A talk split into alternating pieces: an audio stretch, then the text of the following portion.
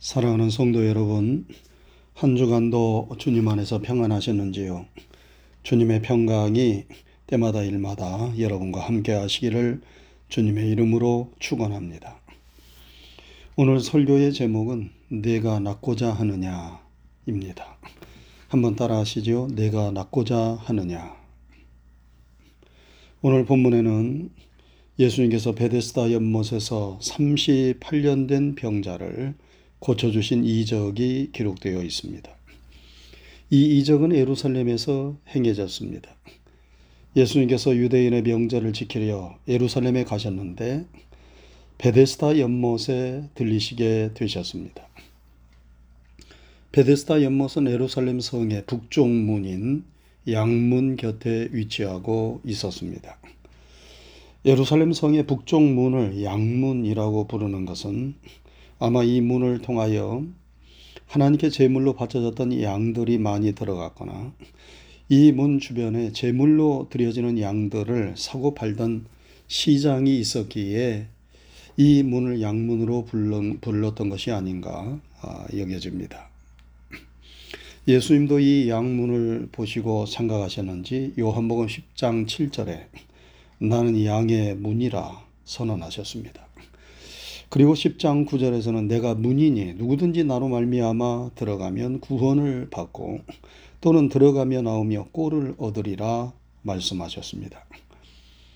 양문을 통하여 대속의 희생 제물이 되기 위하여 들어가는 양들을 바라보며 예수님은 세상 죄를 짊어지고 희생 제물이 되시기 위하여 이 세상에 오신 자신의 운명을 생각하신 듯 합니다.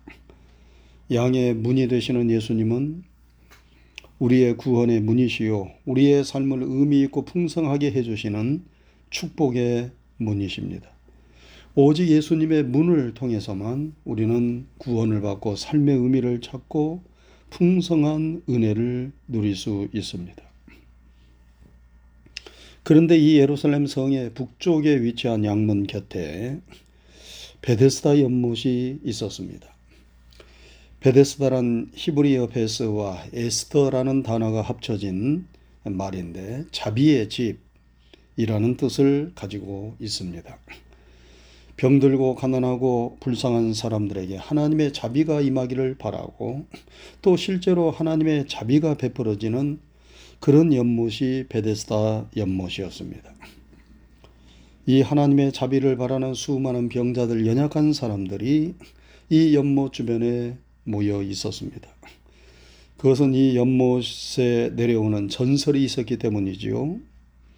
가끔씩 연못물이 움직이는데 그 물이 움직일 때 제일 먼저 그 연못에 들어가는 사람은 어떤 병에 걸렸든지 낫게 된다는 전설이었습니다. 이 연못에서 실제로 그런 일이 일어났는지는 확인할 수 없어요. 그러나 내려오는 이런 전설 때문에 많은 병자들이 이곳에서 자신에게 그러한 기적이 일어나기를 소원하며 자리를 지키고 있었던 것입니다. 그런데 그 병자들 가운데 38년 된 병자가 있었습니다. 그는 38년 동안이나 자리에 누워 있었어요. 참으로 기구한 운명의 사람입니다.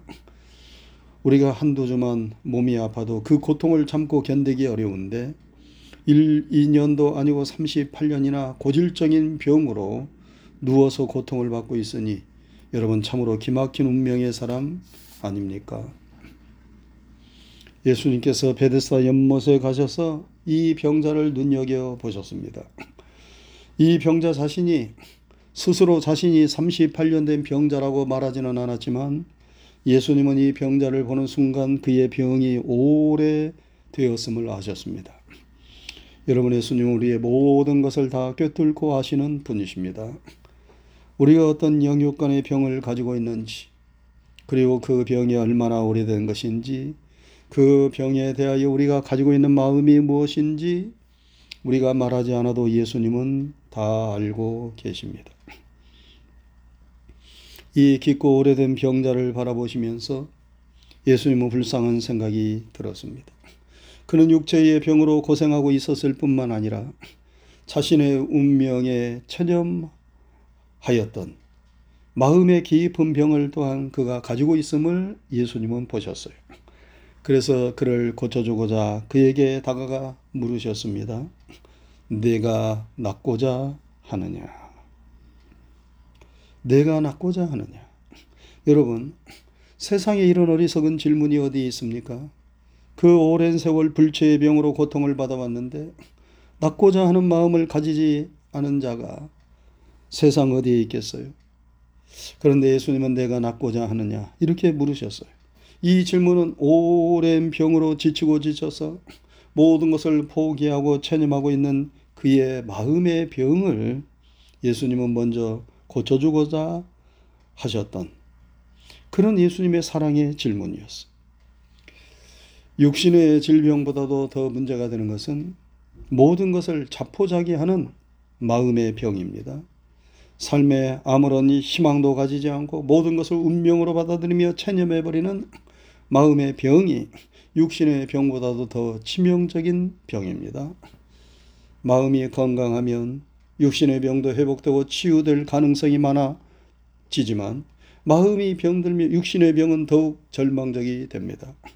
그래서 우리는 마음이 새로워져야 합니다. 마음이 건강하고 마음이 회복되어야 합니다. 그래야 우리의 육체도 우리의 삶도 건강해질 수 있습니다. 육신의 질병 때문에 환경의 어려움 때문에 삶의 고단함 때문에 때로 우리가 지치고 힘들 때가 있지만 그러나 여러분 우리는 결코 그런 것들에 무릎 꿇어서는 안 됩니다. 38년 된 고질적인 문제가 우리에게 있다 하더라도 여러분 우리는 그것을 운명으로 받아들여서는 안 됩니다. 얼마든지 그것을 우리가 극복하고 이겨낼 수 있습니다. 운명을 바꾸고 새로워질 수 있습니다. 이 낫고자 하는 마음을 우리가 가져야 합니다. 그래서 주님은 38년 된 병자에게 물으셨듯이 계속해서 여러분과 저에게 물으시는 겁니다. 네가 낫고자 하느냐? 이는 낫고자 하는 마음이 있느냐? 나을 수 있다는 믿음이 있느냐? 그 마음, 그 믿음을 포기하지 말고 끝까지 붙잡으라는 것입니다. 그 소망과 믿음의 끈을 놓지 말라는 것입니다. 여러분 그러면 이적이 나타나지요. 기적이 일어납니다. 여러분 우리가 어떤 상황, 어떤 문제, 어떤 어려움이 있어도 믿음의 사람들로서 결코 포기하지 말아야 하는 것들이 있습니다. 그것들이 무엇입니까? 첫째는 기도입니다. 여러분 우리는 기도를 포기하지 말고 끈질기게 하여야 합니다. 한두 번 기도하고 응답되지 않는다고 낙심하거나 포기해서는 안 됩니다. 구할 때까지, 찾을 때까지, 문이 열릴 때까지 끈질기게 기도하는 것이 중요합니다. 아브라함은 아들을 주시리라는 하나님의 약속의 말씀을 붙잡고 25년 동안이나 기다리면서 기도했는데 그의 나이 100세가 되었을 때 이삭을 선물로 받았습니다. 기도를 포기하지 않는 자는 때가 되면 어떤 모양으로든지 간에 반드시 기도의 응답을 받습니다. 다음으로 우리가 포기하지 말아야 하는 것은 우리의 믿음입니다. 우리가 어떤 어려움이 있어도 여러분 믿음은 끝까지 지켜야 합니다. 그래야 세상을 이기고 구원의 문에 들어갈 수 있지요. 삶이 힘들고 괴롭다고 믿음마저 포기하는 사람은 가장 중요한 것을 놓치는 가장 어리석은 사람입니다. 또한 우리가 포기하지 말아야 하는 것은 우리의 사명입니다. 하나님께서 우리를 이 세상에 보내시고 우리에게 생명을 주신 것은 우리가 감당해야만 하는 사명이 있기 때문입니다. 어떤 상황 속에서도 내가 감당해야만 하는 사명이 무엇인가? 우리는 그 사명을 끝까지 감당해야 합니다. 바울 사도는 말하기를 내가 선한 싸움 다 싸우고 달려갈 길 다 달려가고 믿음을 지켰으니 이제 나를 위하여 의의 멸류관이 예비되었노라 말씀했습니다. 우리도 끝까지 믿음을 잘 지키며 사명을 감당함으로 영광의 멸류관을 받았어야 하겠습니다. 마지막으로 우리가 끝까지 포기하지 말아야 하는 것은 우리의 생명입니다. 여러분 생명은 하나님께서 주신 것입니다. 나의 것이 아닙니다. 그러므로 우리 스스로 목숨을 끊는 일은 어떤 경우에도 해서는 안 되는 일입니다. 그 죽을 마음을 가지고 우리는 끝까지 버티고 살아야 합니다. 그래야 구원의 문, 영광의 문이 그에게 열려집니다. 우리는 선을 행하되 낙심하거나 포기하지 말아야 합니다. 그러면 때가 이름에 반드시 선한 열매, 선한 결과가 찾아옵니다. 사랑하는 성도 여러분, 이외에도 우리가 포기하지 말아야 할 일들이 수없이 많겠지만 우리의 기도, 우리의 믿음, 우리의 사명, 우리의 생명만큼은 끝까지 포기하지 마시기를 바랍니다. 내가 낫고자 하느냐? 예수님께서 물으셨을 때 38년 된 병자는 자신의 외롭고 힘든 사정을 예수님께 말합니다. 주여, 물이 움직일 때에 나를 못에 넣어주는 사람이 없어 내가 가는 동안에 다른 사람이 먼저 내려가나이다. 참으로 이 38년 된 병자의 사정이 딱합니다. 아무도 그를 불쌍히 여기며 도와주는 사람이 없습니다. 그런데 주님이 찾아오셨습니다. 인간의 생사, 화복, 생로, 병사를 주관하시는 생명의 주님, 능력의 주님이 그를 찾아오셨습니다. 여러분, 이것이 은혜요 축복입니다. 여러분, 우리 주님의 방문은 이처럼 뜻하지 않은 때에 우리를 찾아옵니다. 우리가 우리 자신을 포기하고 삶의 밑바닥에 완전히 내려앉아서 더 이상 희망이 없다고 스스로 여길 때 그때에 주님은 우리를 포기하지 않고 찾아오십니다. 그리고 우리에게 말씀하십니다. 내 자리를 들고 걸어가라. 여러분 주님께서 말씀하시면 우리의 모든 문제가 해결됩니다. 모든 질병이 고쳐집니다. 모든 절망이 그 힘을 잃어버립니다. 다리에 힘이 생깁니다. 주먹이 불끈 쥐어집니다. 마음의 담대함과 자신감이 넘치게 됩니다. 우리를 억누르던 무거운 짐이 솜처럼 가볍게 느껴집니다. 세상을 창조하신 하나님의 능력이 임하는 것입니다. 여러분, 우리가 이 힘을 받아야 하지 않겠습니까?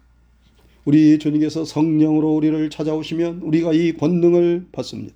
내 힘이 아니고 내 재주가 아니고 내 수단과 방법이 아닌 하나님의 힘, 하나님의 능력이 내 안에서 나와 함께하는 것입니다.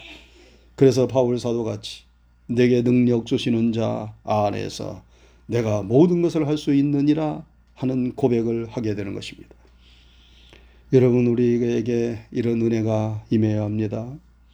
주님께서 나를 찾아주시고 만나주시는 은혜, 주님께서 나에게 말씀해 주시는 그 은혜가 임해야 합니다.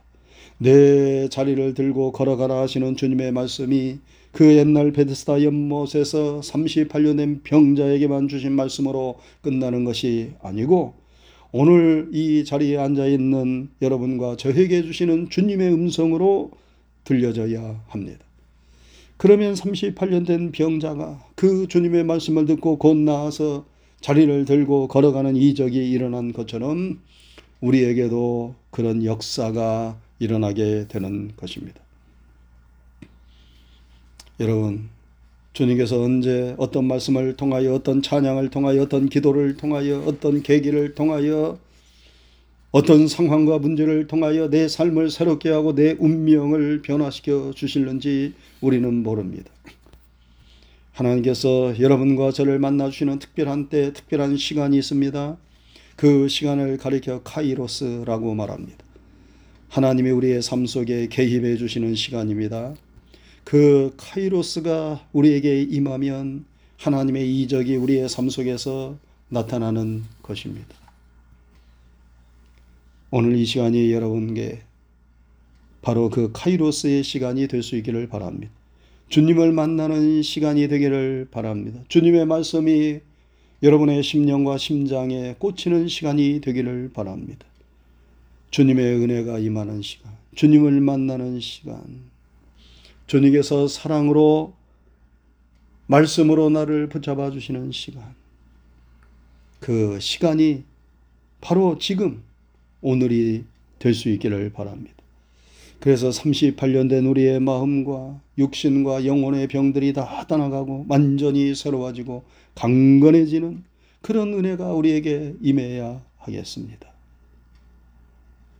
주님께서 늘 찾아오셔서 우리를 만나 주시는 자비의 집, 베데스다 연못과 같은 우리의 교회, 그리고 우리의 삶이 될 수 있기를 주님의 이름으로 축원합니다. 기도하겠습니다. 은혜로우신 하나님 아버지 감사합니다. 지난 한 주간도 주님의 크신 은총과 사랑 가운데 저희들과 함께 하시고 지켜주시고 붙잡아 주시고 인도해 주신 것 감사를 드립니다. 오늘 걸어간 주님의 날에 다시 한번 주님 앞에 머리를 조아리며 예배 드릴 수 있도록 인도하신 것 감사를 드립니다. 오늘 우리의 드리는 찬양과 예배를 통하여 영광을 받으시옵소서. 오늘 주신 말씀을 마음판에 잘 새기게 하여 주시옵소서. 38년 된 병자에게 우리 주님께서 내가 낫고자 하느냐 물으셨습니다. 오랜 병으로 인하여 스스로 좌절하고 절망하고 있는 그 마음을 딛고 다시 한번 주님을 향한 믿음과 소망을 가지라는 말씀인 줄로 믿습니다. 주변의 환경과 어려운 사정만을 바라보면서 불안해하거나 두려워하거나 낭망하지 아니하도록 우리를 도와주옵시고 어려울수록 주님을 바라보고 주님의 말씀을 붙잡는 종들이 되게 해 주옵소서. 나을 수 있다는 믿음과 소망을 갖게 하여 주옵시고 또 주님께서 내 자리를 들고 일어나 걸어가라 하시는 그 사랑의 음성, 주님의 능력의 음성을 듣는 이 시간이 되게 해 주옵소서. 그래야 우리의 삶 속에서 주님을 만나는 일들이 계속되게 하여 주옵시고 주님의 사랑과 능력 안에서 우리의 문제가 해결되게 하여 주시오며 하나님의 거룩하신 뜻과 영광이 드러날 수 있도록 우리 성도들을 인도하시고 축복해 주옵소서. 모든 것을 믿음으로 주님께 맡깁니다. 감사를 드리오며 예수님 이름 받들어 기도드리옵나이다. 아멘.